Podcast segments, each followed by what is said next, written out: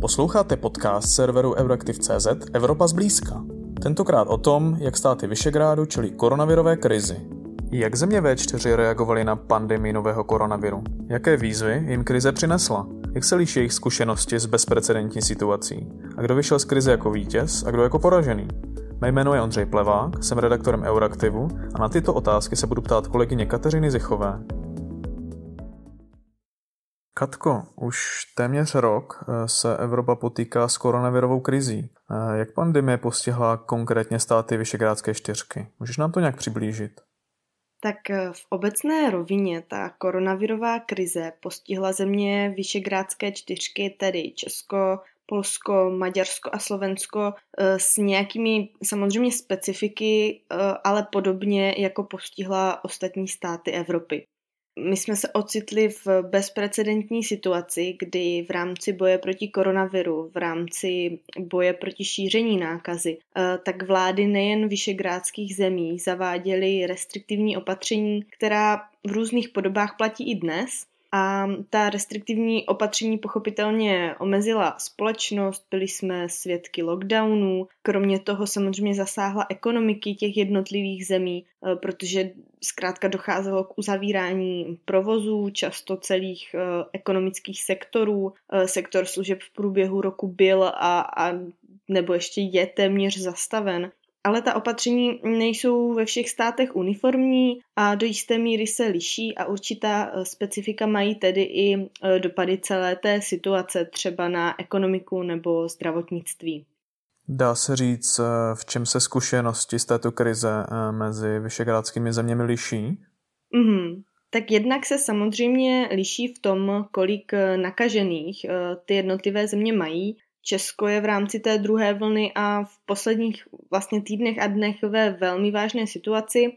Um, Euraktiv SK uspořádal uh, debatu ve spolupráci také s námi, českým Euraktivem, ale také polským Euraktivem a maďarským think tankem Political Capital. Uh, uspořádal debatu s experty ze zemí Vyšegrádu a v rámci té debaty se právě um, diskutovalo o tom, jak uh, země V4 s koronavirovou krizí bojují, jak na ně ta krize dopadla. A jak jsem zmiňovala, tak eh, ta zkušenost se do určité míry liší například eh, v konkrétní podobě těch opatření a v ekonomických dopadech, eh, kde má Polsko, podobně jako v krizi v letech 2008 a 2009, do jisté míry odlišnou zkušenost než ostatní země Vyšegrádu. Um, to právě na té debatě, kterou jsem zmiňovala, uh, uvedl Pavel Slivovský z Polského ekonomického institutu. Ekonomické dopady v Polsku jsou samozřejmě znát, ale jedná se spíše o pokles než o krizi. A navíc prognózy uh, zatím hovoří příznivě, pokud uh, půjde dobře očkování. To some extent this is repeating right now do jisté míry se to opakuje i v rámci koronavirové krize. Co je ale jiné, je, že poprvé za 30 let čelíme propadu HDP, to je tedy poprvé odpadu komunismu v Polsku. Jako jeden z důvodů Slivovsky uvedl, že ta typicky nejvíce zasažená odvětví, jako je turismus, kultura, cestovní kanceláře, restauratéři, catering a, a podobně, Eh, které jsou v podstatě nejvíce zasaženy ve všech vyšegrádských zemích. A jsou to tedy v uvozovkách ti poražení koronavirové krize, tak tyto sektory netvoří uh, příliš velký podíl v polské ekonomice what is the good uh, in, in this bad situation is that these sectors are not influencing heavily the whole To v uvozovkách dobré v této nepříznivé situaci je, že nejvíce zasažené sektory příliš neovlivňují polskou ekonomiku jako celek.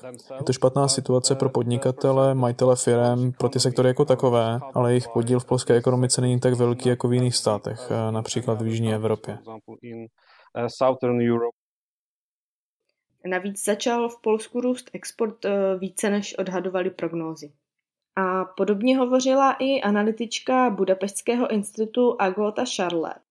Eh, konkrétně v Maďarsku velcí exportéři ztráceli méně než ostatní sektory. A jak jsem již zmiňovala, tak i v Maďarsku pandemie a s ní související opatření nejvíce dopadly především na sektor služeb a malé podniky. A co se týče vlastně těch prognóz nebo studií a ukazatelů, eh, tak eh, analytička Charle také poukázala na problém s dostupností dat v Maďarsku. V souvislosti se zaměstnaností uvedla, že mají k dispozici pouze agregovaná data nebo mikrostudie, které ale jak si přesně neodráží realitu, to, co se ve skutečnosti děje.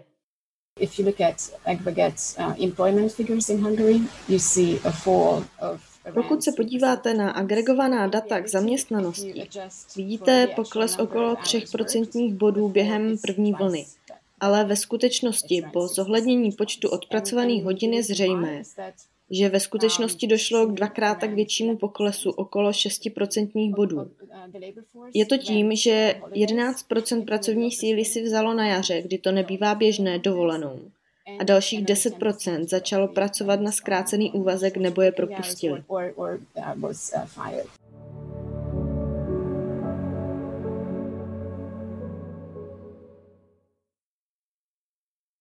A z makroekonomického hlediska na tom není nejhůře ani Slovensko. Podle bývalé ředitelky implementační jednotky na úřadě vlády Slovenské republiky Miriam Letované Cvetkovské, tak hospodářský vývoj Slovenska za rok 2020 nebyl tak špatný, jak se původně předpokládalo, jak původně předpovídali prognózy. Um, Odborníci se zhodují, že za vítěze celé té situace můžeme v zemích eh, Vyšegrádu označit odvětví jako je e-commerce nebo eh, kurírní společnosti. A Svetkovská za vítěze označila také slovenské vědce, eh, kteří navzdory tomu, že, sektor, že je sektor velmi podfinancovaný, tak dokázali, že jsou klíčovým hráčem v celé této situaci a vyvinuli například covidové testy, jak na debatě uvedla. Co jsme si my, Slováci, eh, Maďaři a Poláci z krize vlastně odnesli? Eh, dá se to říct už teď? Jak už jsem říkala, tak eh, ta situace je, dá se říci, bezprecedentní. Je to velmi složité se s ní vypořádat a, a těch, řekněme, ponaučení je několik. Jak například uvedla Danuše Nerudová, rektorka Mendelovy univerzity v Brně – tak eh, pandemie a boj s covidem poukázal na několik věcí a problémů k řešení. Ukázal, jak eh, velmi důležitá je důvěra, důvěra ve vládu, důvěra ve vědu. Občané už jsou totiž eh, mnohdy z té situace unavení a nepředvídatelné chování vlády nebo chaotická komunikace, jaké vidíme například v Česku, ale jak uvedla Svetkovská, tak eh, také na Slovensku, tak potom vlastně vede k tomu, že důvěra občanů klesá. We have uh, very much lack of predictability in uh, decision making and high degree of uh, improvisation. Na Slovensku vidíme velký nedostatek předvídatelnosti v rozhodování. Vláda do velké míry improvizuje. Je to spojeno především s první reakcí vlády na pandemii a tento přístup velmi negativně ovlivňuje efektivitu přijatých opatření. Ta krize také vrhla světlo na strukturální problémy zemí. Školy musely přejít na distanční vzdělávání, což v zemích podnítilo debatu o stavu digitalizace, a o stavu školství, o potřebě reformy. E, vidíme také zatížený a mnohdy přetížený zdravotní systém. Středoevropské státy se potýkají s nedostatkem personálu či vybavení nemocnic pro těžké covidové pacienty, případně s nedostatkem materiálu. Na jaře to byly vlastně ty ochranné pomůcky jako roušky, dnes jsou to v Česku například jehly a zdravotnický materiál, který je potřebný pro očkování. A právě například eh, zdravotní systém nebo školství označila Svetkovská za ty, kteří jsou v krizi na Slovensku těmi poraženými. V tom smyslu, že COVID vlastně vrhl světlo na potřebu reformy zdravotnictví, které na Slovensku trpí nedostatkem personálu, nebo například na to, jaké měly školy problémy s přechodem na distanční výuku. Ale to je samozřejmě širší problém. Je to samozřejmě i o tom, zda mají děti a studenti přístup eh, k dostatečnému internetovému připojení nebo počítačům, tabletům, zda mají vůbec vlastně doma vhodné prostředí pro to, aby se uh, mohli učit distančně. Ptal se na uh, výzvy, Tak co se týče těch výzev, tak v současné době je to určitě očkování.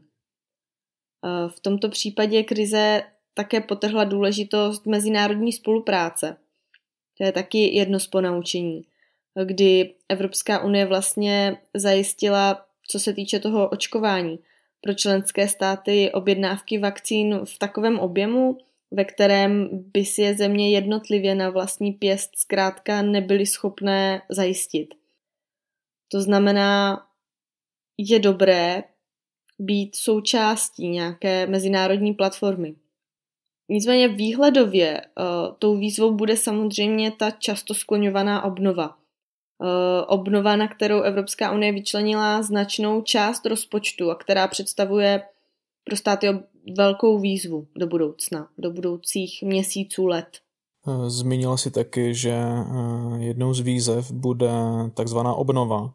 Jak ta by měla vypadat právě v případě V4? Kudy vede pro Vyšegrad cesta ven z krize?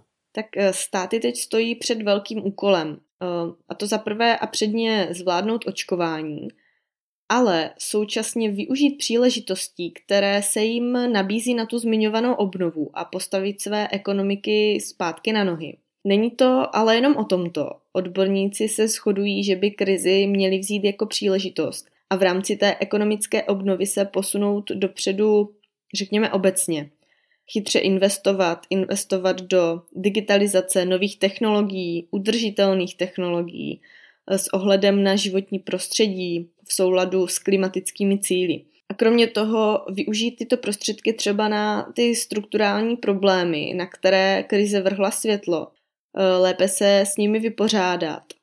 Eh, Česko by takto mohlo vyřešit například reformu daňového a důchodového systému jak zmínila na debatě Danuše Nerudová.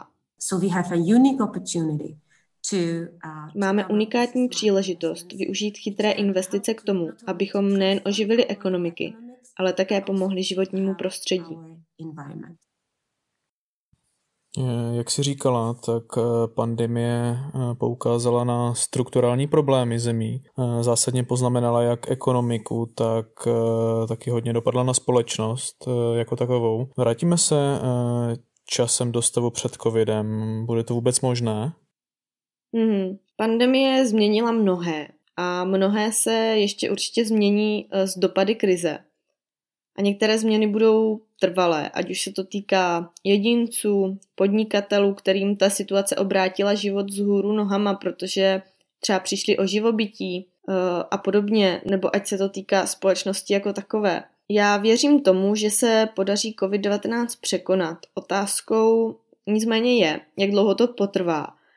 Troufám si ale říct, že všechno do původního stavu navrátit nelze. Jak zmínila na té debatě Nerudová, COVID-19 a obnovu by státy měly vzít jako příležitost. Vnímat i tu roli pandemie jako jakéhosi akcelerátoru. Zároveň je ale nutné si uvědomit, kolik vlastně zásadních změn se za ten rok událo a že některé z těch dopadů budou nezvratné. To ale nemusí být vždy negativní. Ehm, Nerudová například zdůraznila, že Nyní musíme změnit způsob, jakým uvažujeme, jakým společnost funguje a že je na čase přijít s, s novým udržitelným ekonomickým modelem, um, který nemyslí jenom na HDP jakožto ukazatel prosperity nebo kvality života populace. Protože zkrátka tu kvalitu života jedinců nedokáže přesně reflektovat.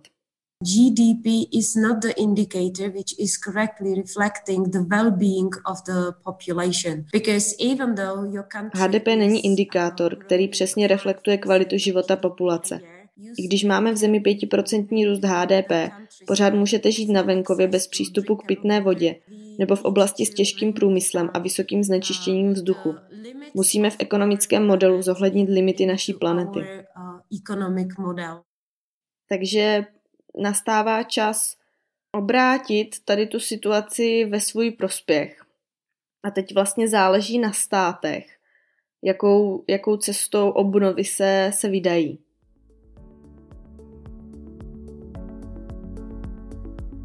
Redakce Euraktiv.cz se s vámi pro tentokrát loučí. Děkujeme, že nás posloucháte.